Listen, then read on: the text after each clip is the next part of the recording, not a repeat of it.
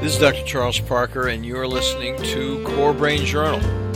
It's a place where I connect both fresh discoveries and interesting different perspectives from advanced mind science with the realities of real people and everyday life down on Main Street. Well, welcome aboard, folks. Dr. Charles Parker here one more time, and we are so happy to have on Core Brain Journal a an interview from a very interesting woman who's been through some very tough times down from Sydney, Australia. She's going to tell us about life in the war zone and what it did to her. Lily Violet, thank you so much for coming on board. Looking forward to talking to you. Thank you so much, Charles. Thank you. All right, girls. So here's what we're going to do. I'm going to introduce you in just a minute. Before I do that, I'm going to say a few words about our sponsors and then we'll go from there. Core Brain Journal is supported by Direct Health Access Laboratory with over 3 million studies. They are experienced, deep leaders with the big picture of measuring the, the important uh, issues of methylation, cryptopyrrole, and copper challenges that affect brain function on a neurotransmitter level it's the new biology, it's available globally. They have this global service with a molecular focus. See more laboratory details at this following thing website, dhalab.com forward slash core, not labs, dhalab.com forward slash core. Take a look at what they're doing over there. They've got a lot of instructive uh, information on the physiology, uh, neurophysiology of synaptic activity. Then Core Brain Journal is also supported by the nonprofit Barry Robinson Center teams in Norfolk, Virginia. Down here they say Norfolk. And it's a they provide beautiful residential care on an evolved family interpersonal and they're also global because what happens is they're very TRICARE friendly and a number of their clients are from all over the states and indeed international. They provide a holistic environment that sets children, teens, and families on the path to a more comprehensive healing. Their guests are directly measured for biomedical challenges if they are significant treatment failures. So they set a truly different residential experience. More in a moment. Right now, take a look at them. BarryRobinson.org forward slash core. That's B A R R Y Robinson.org forward slash core. Now we get to listen to Lily. I'm so much li- looking forward. She is an interesting woman. We just had a brief chat before we got started. She's the 30 year old author of the book Cinnia's Story, C I N N I A S Story, which is based on her own life and her experience in Eastern Europe growing up. She's a professional chef with over 15 years of experience. Now she's 30 years old. Do the math, folks. That means she started at 15 years old. Most of all, she was a mother of a beautiful baby boy who I've seen on uh, Zoom here while we're doing the interview. Lily was born in this small Eastern European country, but immigrated to Australia in her early 20s. From a very young age, she found herself trapped in, get this, a war zone, living day to day in fear for her own life and the lives of her family. Unfortunately, the war not only took away her childhood, but the life of her grandfather as well. Lily has experienced countless life struggles, including surviving two wars, being bullied through high school. I can't imagine what a nice girl like this is was bullied in high school and in the workplace. She suffered numerous health issues and became a victim also of domestic violence. But these tragedies only made her stronger. Lily lives in Sydney right now with her husband and enjoys spending all of her time with her new baby boy. Becoming a mother is one of the greatest gifts in her life and her greatest accomplishment. So let's get into it, Lily. How tell us about your origins and really I don't know quite where to start because there's so much to talk about. We can start with your book, we can start with your childhood, you just say, hey, here's what I think people need to know about from my experience. Whoa. Um, Well, um, let's start from the beginning. So Okay, that's good. yeah, I was uh, first child, firstborn. Uh, my mom and dad were very, very, very loving and caring, um, and uh, it was a very, very good first five years of my life. Uh, I've got a baby brother. He's two years younger than me, and we had an amazing life, just as a normal, regular family. Uh, spending all our times with our parents, grandparents, and just enjoying life. And then the war happened. Um, it was a surprise because um, no one was expecting it. It happened literally overnight, uh, and then we found ourselves um, just in a very tough situation and uh, scared for our lives and um, just kind of lost because my parents lost all their money. Um, banks were closed. We didn't have anywhere to go. Like we were just stuck where we were. Now, were you in the country, Lily, or were you in a metro? I'm not asking the town, of course. We, Lily asked me to keep, uh, you know, keep that whole thing anonymous. But so I'm not asking that kind of question. But just give us a little picture. Were you on a farm? Were you in a town? What was what was that environment like? It was just a little town, just a little town, maybe 20,000, 30,000 people, Mm-hmm. 40, I'm not sure. mm-hmm. Um, uh, very little community. Everyone knew everyone, um, even though it was multicultural. Um, everyone lived perfectly fine before the war happened, and then just overnight, your first door neighbor was your enemy, uh, or they want us. They wanted us to believe that. Um, so it was very hard. But then. Um, my father managed to get us out of the country so my mom and my brother and myself and he stayed by himself. So uh, we got out of the country. Um, immigrants to our little village. Um, they put us in a little uh, abandoned um, child uh, child care center hmm with How, old- how how old were you at that time, Lily? uh, I was just under five, five years Oh. old. Wow. um but it's funny because i remember every single little thing like i remember all the bus travels i remember the weather i remember my mom my dad my brother everyone oh sorry It's tough. It's tough to think about it again. You know, it's kind of like you're going back there, and some of this is really hitting you emotionally, folks. And so, we'll just take a deep breath here and think about it because that was a, it was uh, interesting, but it was also very troublesome. It was a serious trial, just moving from where you love to live, and you were out on the road by yourself with your family. Yeah, i'm so sorry about that. Um no, that's uh, this is exactly the same thing that was happening when i was writing the book. Um that's why i wrote it like in hopes that i will heal from everything but it's like it doesn't now i feel that i'm weaker than i was when i was five years old because back then i was a little trooper. I was like taking care of my brother i was with my mom i was trying to be all grown up and very um strong but i guess now it's like oh my god especially because i have my own son so like i can only imagine what my parents were going through Well, when you're a child, you know, Lily, it's it's easier to be in denial because you don't fully understand reality. You know, so what happens is you don't know the implications of things.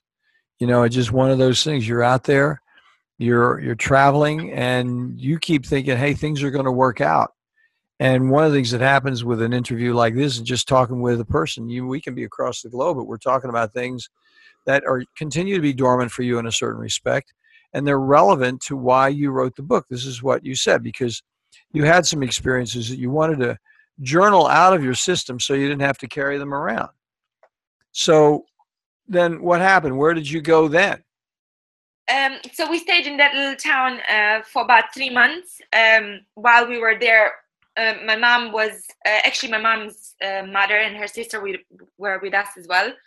Uh, so that was kind of like helpful because we were all together. And I also have like two uh, two cousins and uh, three cousins um, from my aunt. So we were all together. we are all about same age, and it, it just made life a little bit easier Um, mom and my auntie were working all day long. They were working on farms. They were picking fruits and vegetables, um, just to provide bread and milk for Mhm. us. Uh, and our grandmother was taking care of us. Um, but then, while we were there in those three or four months, um, we found out that my grandfather, my mom's my mom's father, was killed. Mm.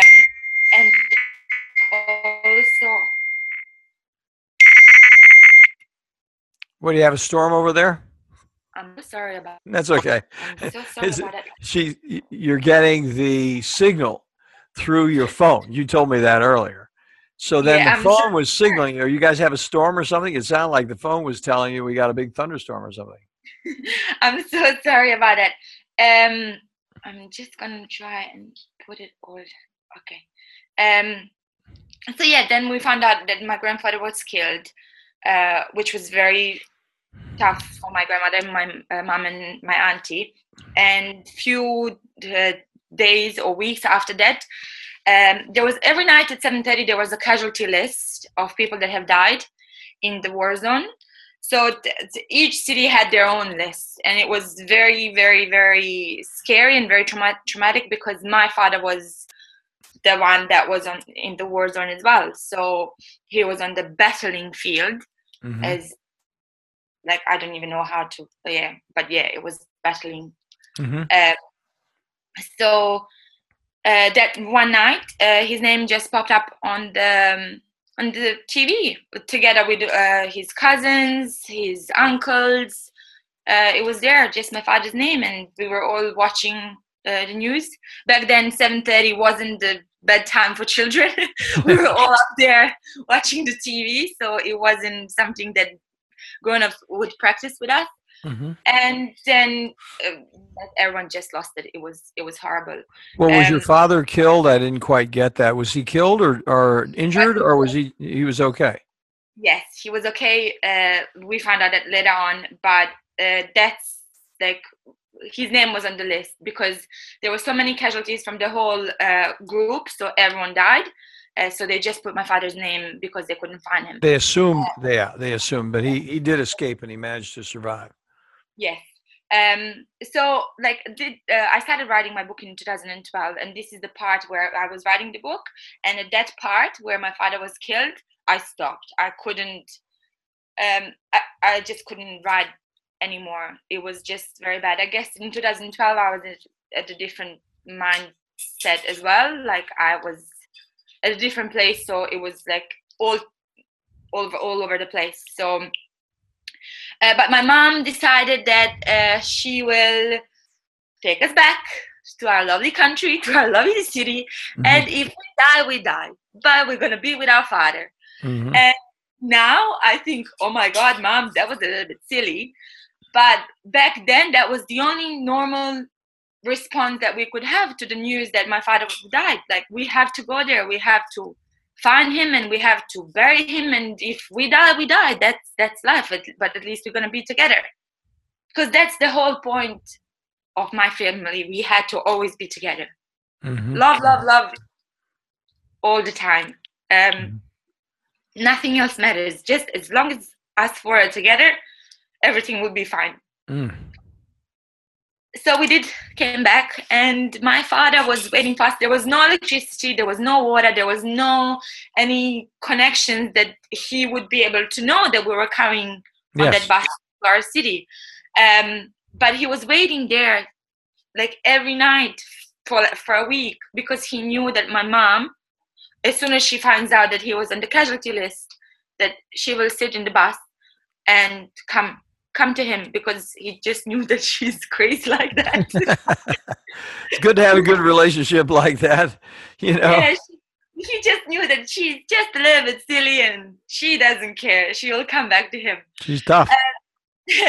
so um yeah it was it was just amazing my dad was waiting for us uh we couldn't see him because there was like it was very very very limited light from the from the bus that we that we had but he had a very long beard. He was, his hair was huge and all that but i kept on touching his face to see if he's got his still got his glasses. So that's how i could recognize him. But yeah and from then on next four years were just horrible. Like we were still together. We were surviving.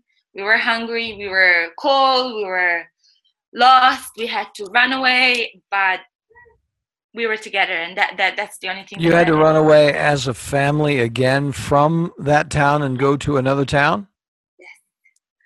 Over and over and over again. So but each time we had a little bit less uh, stuff with us so it would be like literally few handbags and stuff that we can carry with us but nothing mattered. Like if you had money uh, it didn't matter because you couldn't buy eggs. If you had money you couldn't buy milk. If you had money you couldn't buy flour. You couldn't buy bread you couldn't buy anything so money was worthless so what did you actually eat what how did how did you guys survive Uh, we had uh, some help from the Red Cross uh, and the UNICEF. Uh, and that would be uh, sometimes they would just uh, fly over the city and just drop the boxes. Um, and then, like, uh, sometimes it would be um, the Red Cross would have like a little truck with the big pots at the back of the truck, and then you just line up uh, with a little pot and then you say, um, okay, you're a family of four, and then they give you four ladles of whatever stew Yeah. or soup they had. yeah yeah It was same with water. Um, like, okay, so if there's family of four, we're gonna give you four liters of water for the day, um, and that's it. that's it so did your mother then go to work was, there- was there any work or was there no work There was no work at all. Uh, everything was closed. All the factories. All my mom was accountant, and she was working in a hotel. Um, and my dad was managing uh, a little um, hardware store. Well, it wasn't a little; it was quite big, but like, yeah, uh, quite a, a hardware sc- store. And yeah, af- when war started, there was no, there was no, no work, no help, no money. All the money was lost. Uh, All the money that they had uh, in the banks was uh, cut off, so they couldn't access. so your any of it. family became good at cooking stew Yes. that would be Uh, I'm not sure if I mentioned that in the book, but there was this little thing because when we would get a few bags of flour, uh, I, I'm not sure if I mentioned it in the book, but it like it to this day it puts smile on my face. Um, so we would get flour, but flour was full of worms, like Mhm. little white worms. And every time my mom would open that bag, I was like, "Oh my God, there are so many of them!" Of them, and I would have nightmares of them little whirl worms coming. they were like maggots they were like they were m- maggots they were fly fly larvae so my dad was like uh, honey look there's worms in here what happens to the best apple that falls off the tree worms want to eat it because it's the best it's the most delicious it's the sweetest. So it's same with this flour. This flour will give us the most beautiful freshest bread. And that's all that matters. So forget about the little worms and think about how he, delicious he, he didn't tell you the worms were tasty did he? No, no, so he told you. flour, so yeah, what you, you sifted the you sifted the worms out through the sifter and threw the worms out yeah And I guess that's the worst thing because then I would see so many of them and they're all alive. And I was like, oh my God. This toughened you up girl this was Yes. this was a whole different level of dealing with reality no question about it Yes. Um, so yeah, it was it was it was hard. I, I'm not gonna lie about it. It was it was hard. It was scary. It was but it made us who we are now. It, ma- it well made how me long did that war go on did was that four and, a half, that particular how long go ahead i'm sorry uh, four and a half years. Four and a half years. So you got back when you were five or so. So when the war ended, you were about nine or ten, something like that. Yeah. Yeah.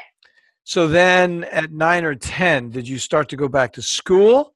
What did you do as a little girl? What was going on with you and We your friends as a kid?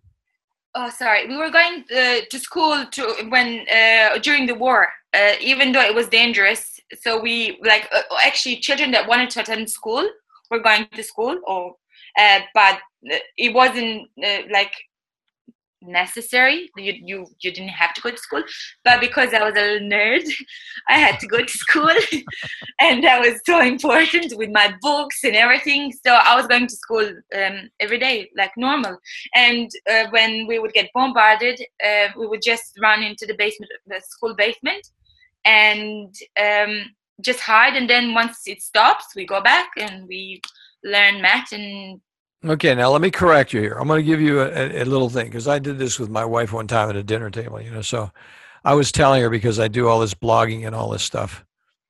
Uh, you know, she she told the entire group uh, uh of sophisticated guests, uh, "I'm so proud of my husband. He's really a nerd."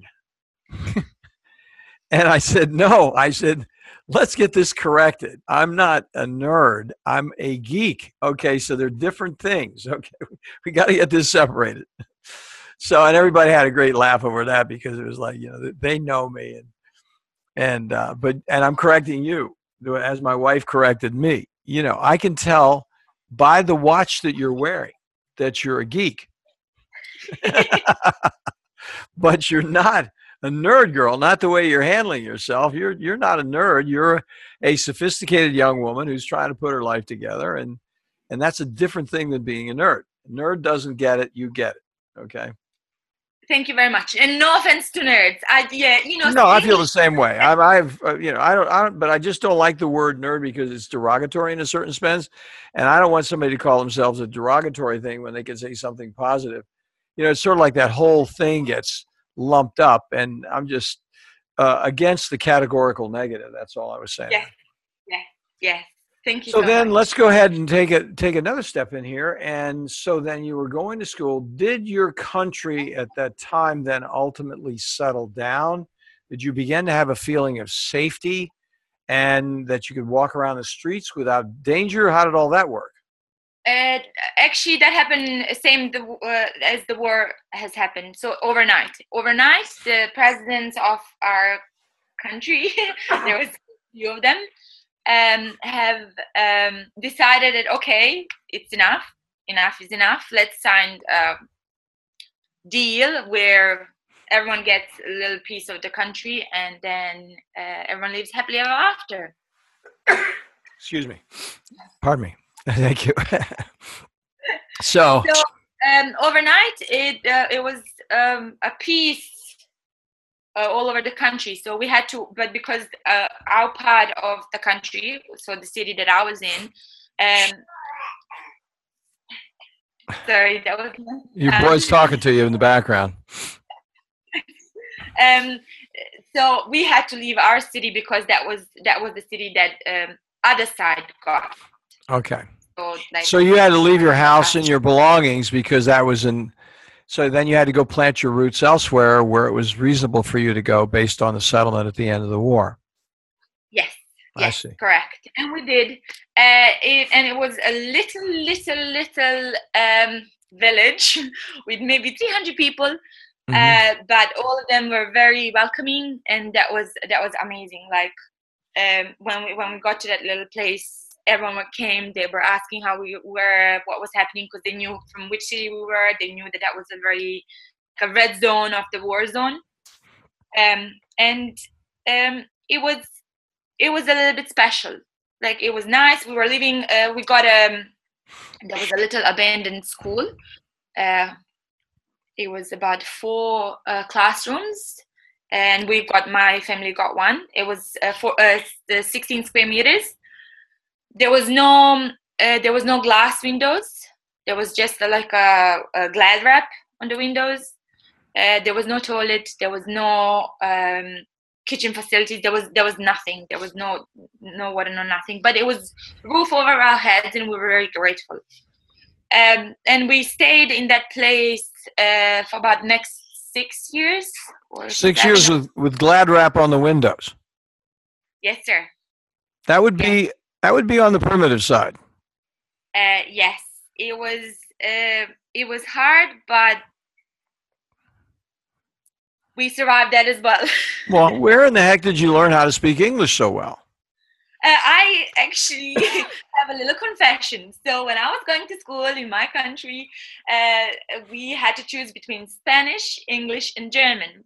And me being a little bit different than everyone else, I thought, well, the whole world speaks English. I think I would like to learn Spanish. So when I was going to school, I learned Spanish. But then when I came to Australia, I could, the only things that I could say was "Good morning," "Thank you," and uh, "Please." my English in in Australia, then that's literally like working in the kitchens with all different nationalities and everyone. That's why. But first few years it was good for me because I could use that excuse. Oh, I'm so sorry, my English is so bad. I've been living in Australia for two years, and then four, and then six, and now it's like uh, I've been living in Australia for ten years. I think that my English should be just a little bit better than it is. but what can you do? So then, what was your when you then let's we jumped into Australia? How long did you stay in your original country? How old were you when you left it? Was it was twenty years? Is that twenty years old? Uh, yes, but that was a different country because from the from that little village, we yep. we my family immigrated to another country again uh, in in um, search of better education for myself and my brother. Mm-hmm. because that, that was a very very very little village. And through my book i share a few things that we were doing. We were having like cornfields and having little pigs and chickens and everything. But that wasn't the life that my dad wanted for me and my brother because he taught as every parent things i think um, that we deserve better and we can do better. And by staying there because by then they were very comfortable they were having very good jobs because they're very well educated. So it was easier for us. We had like a, little bit better life. Mm-hmm. um, but uh, he decided that we have to move. So we moved to another city and that's where i went to high school. And i lived with them in that city for another five years and then i left uh, at age of 20 to australia so, how did you make the Australian connection from all of that tragedy, heartbreak, you know, saran wrap on the walls? I mean, on the windows. I mean, glad wrap on the windows. How how did how did that transition take place? Um, well, I don't know if I should say um, unfortunately, but um, Australia happened because um, my at the time husband. Whoa, I have to talk about him now. my life. you don't have to. I mean, I just, you know, you can, you could, you don't have to bring him up if you don't want to. No, I, of course I will because I really like I heal from all that. It's just that part of my life where I'm like, okay, people will definitely think that I'm crazy, but mm-hmm. it's okay. I can't, I can't influence what people will think about me. Uh, so yeah, um, I was a very good. Uh, how can I say? A very, very, very good uh, teenager, very good child, very good daughter, very good friend, um, and some would say a very good wife material. Mm-hmm. Yeah, yep. Um, it's like that's how it goes in our country because I started cooking very young. I had my career. I finished school for the fashion designer. I was working as a pastry chef, so I had it all going before I turned twenty for me and it was very good. Uh, so we had loads, a lot of friends who are from the same city that immigrated to the country where we were. Uh, they were literally friends my, my parents friends so they grew up together. And my ex-husband came into play as he was a nephew of one of our best friends. Mm-hmm. and he was visiting so after the war ended we immigrated to the country but they immigrated to australia because they were from the mixed marriage. So mm-hmm. that's only um, that's the only way that um, that other countries like America, Canada, Australia, and Europe would take refugees was just yeah. if it's marriage because yeah. it's too yeah. to stay, stay in the country. Um, so he was um, he was supposed to be visiting uh, for a holiday, coming for a holiday for a summer holiday, and they were like, "Oh, okay, we think that we should give him your phone number because then um, you can talk to each other and when he comes you can show him the city because you know everything and you know what's good and what's not because uh, our friends had a very very young children so they wouldn't they're not the same age. And we were the same age. He was actually just 10 days older than me. Um, so my mom gave my phone number to my ex-husband's aunt mm-hmm. and then he called me. He called me we we're talking and back then it was very uh, different for me to, to hear someone who speaks the same dialect. Oh yes. Um, it was like, oh my god, like that's that's where I'm from. We speak the same, even though it's the same language to the, in the country where I was where I was living. It's different dialects, so they would always bully you why you are speaking like that, or oh look, you came to our country, you're looking so well, you're so smart, you have amazing grades. Like how dare you to have those nice things now because you're just a little immigrant. Oh yeah, yeah. And you should you know be dirty and have uh, worn out clothes and not smell nice and all those things like mm-hmm. all children do, i guess even today um, and then just we started talking he was writing me letters he was writing me poems and back in 2006 and 2007 that was something that was wow oh my god this is amazing like no one does this and i never cared about boys i was like oh just school school school so you never had an experience of anybody really paying attention to you because you were always on the run or mixed up with where you were and you, you never really had an ongoing friendly relationship it sounds like is that correct? Yeah yeah it was always like school school school work my brother homeworks uh, at that time my parents had their own little business so like you know i was running the lunches to their work so they always have something homemade and stuff like that. So it was always like business as usual no boys boys after 25 and then i'll worry about that. Yeah. So being very nice and genuine and writing me poems it was like oh my god. Mm-hmm. and then um, he sent me a few pictures um, I was waiting. Oh my god! I, I, remember like every single day for about a month. I was like just running every morning to Letterbox to see if I got his pictures so I can see him because I didn't know the way that he looks. Even though uh, we used to go to school together during the war, like mm-hmm. which was it was like a little fairy tale, um, with a very very not happy ending. Um, but yes and then uh, i fell in love. He fell in love. It was all um, it amazing. worked out for a while. You had it was, it was working out for a while and you had a, a, somewhat better transition because then you could figure out a little bit more about where you were going to go and what you're going to do. Yes. Uh, and he also said that oh he will uh, you know move to uh, to where i was and mm-hmm. you know gonna live happily ever after and uh, all that nice things that um, boys say when they yeah. love. Yeah, yeah. Um, but uh, yeah, he came. We got engaged. Um, it was amazing. And then before I knew it, uh, I was applying for visa for Australia, and I was like, "How is this happening? Why am I going to Australia? I can't even speak uh, mm-hmm. English. Like I'm mm-hmm. lost. I have everything here." And he was like, "Well, Sanya." That's okay. I didn't hear it. we didn't get your last name, girl. That was you just said Lily. Don't worry, it wasn't your full name. You're okay.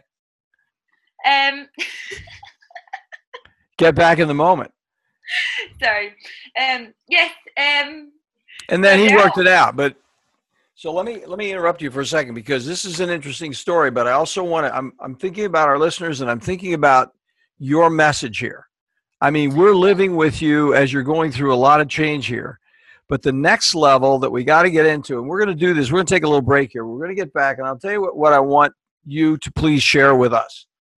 Because it's easy to grasp how mixed up and difficult it was for you. With boys, as a young woman, you're obviously attractive. You've got a lot of things going for you. You're smart you have a whole lot of things going for you. And yet, even with everything you've been through, you still have another phase to your story right now that I'm looking forward to hearing in just a minute. And what we're going to do is ask you the question How did the transition from where you were to this next person who you are now inspire you to write the book? And what is your book really essentially about? So I'm going to take a brief break here. We're going to have a little pause and we're going to come back, folks, in just a moment. And we're going to hear from Lily why she wrote the book and what that transition actually proved to her in her growing up years. We'll be back in just a moment. Well, folks, you know as well as I do that psychiatric treatment failure, especially after multiple medication trials and those very, very brief hospitalizations, may prove insufficient to deal at home with the complexity of troubled children and, and those adolescents from 6 to 17 years old. Improved care, those next mandatory steps, should include a more comprehensive approach to address those multiple levels of challenges, from family to peers to school, diagnostically from defiance to depression, on every level for families including military families internationally. The Barry Robinson Center's 32 acre open college like campus in Norfolk, Virginia provides safety and security and clean, comfortable living. How do we know? We refer folks over there all the time, strongly endorse what they're doing. So, for further information, an informed interview, connect at this page, barryrobinson.org forward slash core. Well, you folks already know that here at Core Brain Journal, we're on a mission to introduce you to resources that make significant contributions to the investigation of those predictable mind science applications. Our colleagues at DHA Lab Group provide a real difference with treatment options for people at every level, from first awareness of mind problems to those frustrating times when even well informed treatment becomes surprisingly unpredictable. For my entire professional life, from psychoanalysis to brain scans, I've searched for, yes, improved predictability. The good news for all of us, from professionals to patients, remarkably effective research offers useful, cost effective, organic options far beyond guesswork with psychiatric medications alone.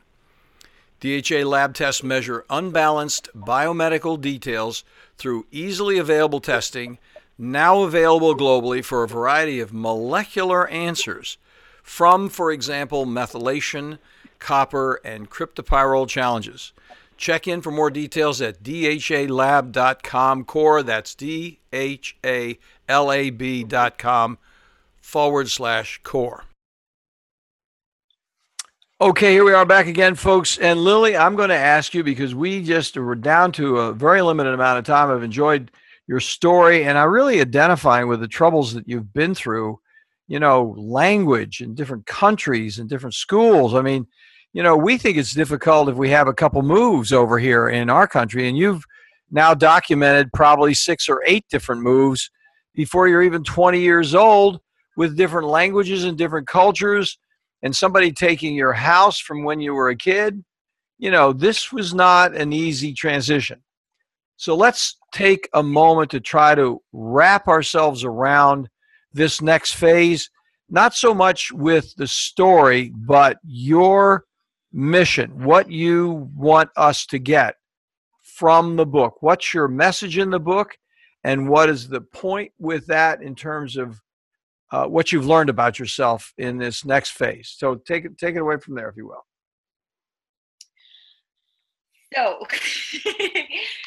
what I've learned um, about myself uh, was actually uh, everything that I've learned in the last four years. So after seven years of marriage, after uh, domestic abuse, violence, um, after health issues that I faced, which everyone can read in my book, so I'm not gonna start talking about that now. Yeah. Um, a little bit, it's a little bit hard and heavy topic, but it's written the way that I speak. So mm-hmm. very, very, very simple with all my heart and soul on those pages. So even though when you're reading it, it's like, wow, this is too much to take. It's too graphic. Uh, this is hard. Just remember that today uh, I'm holding my son in my arms. I'm living with the most amazing man that I would that I could ever dream and hope for, and I'm happy. Mm-hmm. I'm happy. I'm safe. I'm blessed I'm grateful. And that's all down to me realizing that I was a victim, that I haven't healed from the war, that all that was hard. Because for about 25, 27 years, I was walking, uh, walking around in a complete denial. Everything is fine, everything is perfect. Show must go on. I'm strong. Let's move on. Everything that's happening, okay, that's fine. Let's move on. How, Stop right how- there because that's a very important point. That's something we emphasize here at Core Brain Journal in a lot of instances. So, what you're saying, and the reason I was happy to hear it, and I know our listeners were happy to hear look, this is the pain she was in. These were the diversities of pain she was in. But you said something very important here after we had the little break, and that is, guys, I was in denial about what actually happened to me. I remained in denial to heal and to tr- not heal, but to actually manage the pain that I was in. And what you're about to tell us right now is the grand light bulb went off. I realized that I was suffering, and I realized I had to take a different level of care of myself. I had to think about my life in a different way. That's got to be what you're going to tell us about your book. Yes, exactly. Because um, if everyone around me can believe in myself and everyone around me can tell me don't give up and um, you're strong look at you always smiling you're so positive you have this strength about you but i had to hit the rock bottom and realize that i wasn't strong. Mm-hmm. i wasn't. I was just pretending that i was i was pretending because that was easier than realizing hey uh, actually nothing is good about this. Like yes i'm living every day. Yes i'm successful. Yes i try to save my marriage even though i know and he knows that it's gonna fail and i tell him on numerous occasions um, i will have to leave because i can't live this life. I'm giving each every day i'm giving you new chance and i'm giving new chance to myself to, to try to save this because marriage is sacred and it's so important and that's how i was raised. But once i realized that oh it's either me and my life or this pretend happy fairy tale that's like not true. And i can't be living it for other people. And what what will other people say? I have to live my life for myself. So you had to go past you had to go past the dream that you were trying to in fact manufacture in a certain respect. Not that you were lying but the denial does that. It cuts out pieces of reality so you don't have to experience the pain.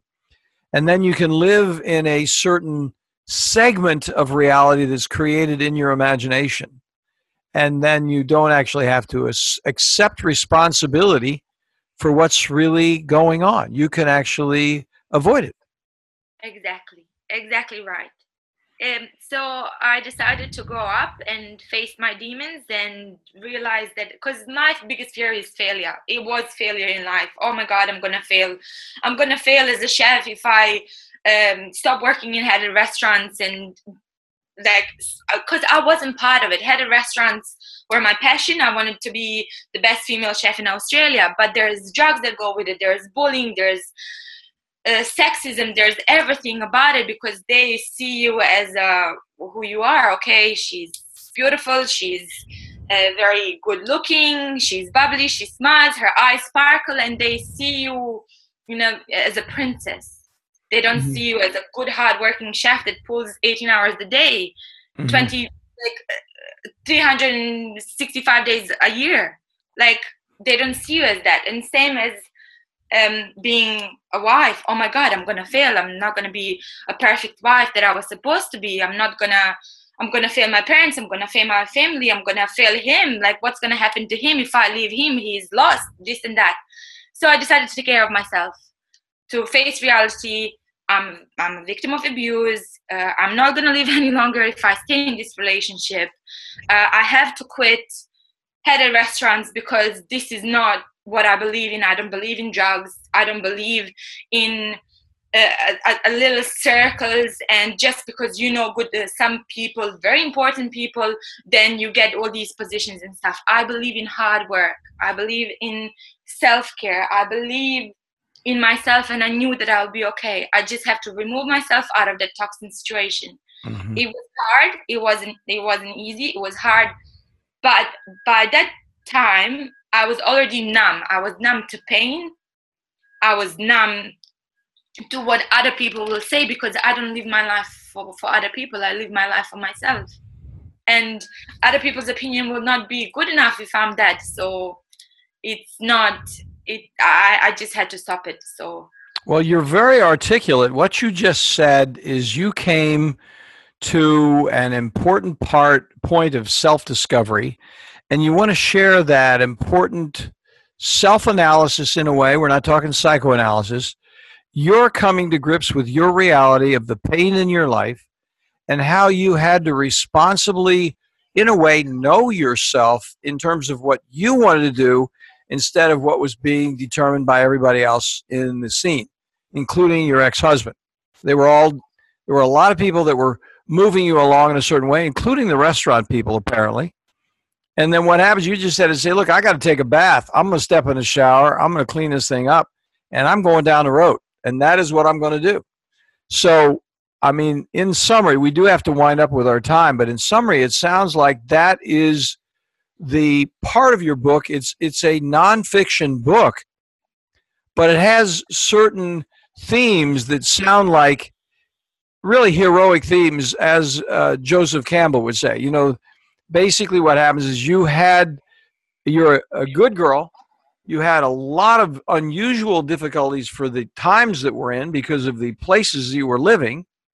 So much pain that you don't even want to talk about those places in terms of them being significant. You know, they're they're dangerous for you. So you're you're you still have that pain that you're working through, but you've decided I'm going to do this myself, and I got to pick up my socks, roll on down the road, and make it happen. And I applaud you for writing the book because it sounds like it's a book of self discovery and it's a book of encouragement for other individuals who are struggling with the same kind of look. You're saying, hey, if I can do this wherever you are, take heart. You can do it too. And here's how I did it. Maybe you can learn from my story that it's time for you to tough up accept the reality as it is and find yourself and make some changes that will be self-protective and in a recovery mode for you for the rest of your life. You only have one life. You don't get two. That's exactly and if, right. And if you're stuck in one life that's not going anywhere, you are stuck. And there's only way to get unstuck. And somebody's not going to do it for you. There was a, you know, there used to be a, a DJ down in St. Louis, Missouri when we were kids. And his name was Ponyo. He said, "Go for yourself, Jim Dandy. Nobody going to do it for you." Exactly, exactly right. You just have to be- believe in yourself. You have to believe in yourself, and that's why I wrote this book. I wrote, I thought that I healed, but oh my goodness, I have to start writing another book because my now husband says that uh, Sonia, you missed so many things. You haven't touched so many so many topics everything that you told me but then when I was writing this book, uh, it was, oh my God, I just want to finish this part. I just want to get it out, get it out. okay, oh my God, I'm still stuck here because it's like reliving, reliving, reliving everything. And it's like, it was a little bit rushed. But the, the point is, please, please believe in yourself because you can do it it's not at all look at me i've done it. You can do it you have to do it for yourself. If you find yourself that you are stuck at work job that you don't like i've never I, when i found myself at, at, a restaurant that i didn't enjoy and i wasn't learning something new every day i just said um, thank you so much for experience and opportunity but i can't do this to myself.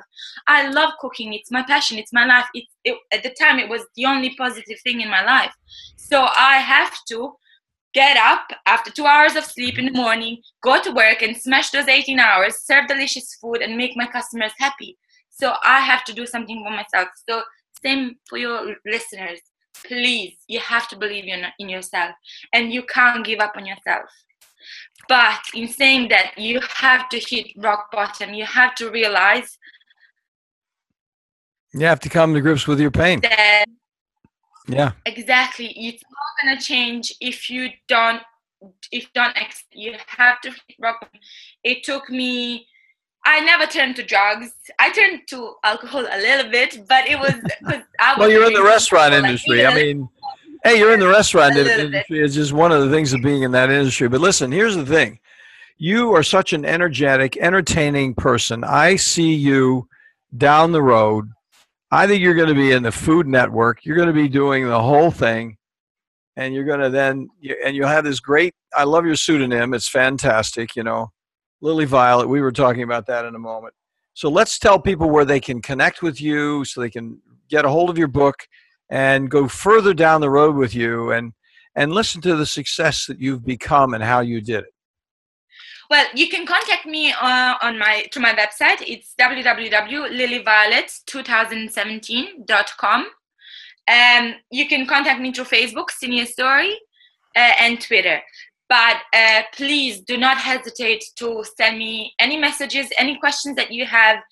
Um, anything if i can help this is the this is the thing that i want to say if i can help one person one person to heal or one person to get out of a very bad situation that they find themselves in. That's it. My mission is done because i try to do a selfless act of kindness each and every day for people that i don't know. And that's what serves me because i try to spread love be be love share love and just be there for others. And some might see that as like oh my god that's crazy. It's time consuming it's energy consuming but you can get your positive energy out of everything. You can get it out of plants you can get it out of walking out of ocean out of everything. People that you love love gives you energy. So just share the love. I'm here for you.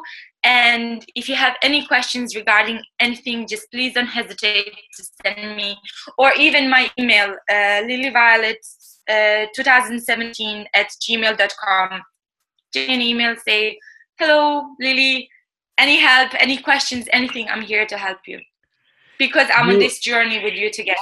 You are very sweet. You're very kind. You're a great girl. You're going places. You're just a young person, but you have some very interesting older woman wisdom things going on.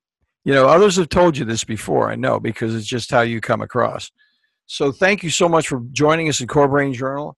We wish you the best and hope that your book is a big success and that you have your own restaurant and your own restaurant chain and your own TV show, girl.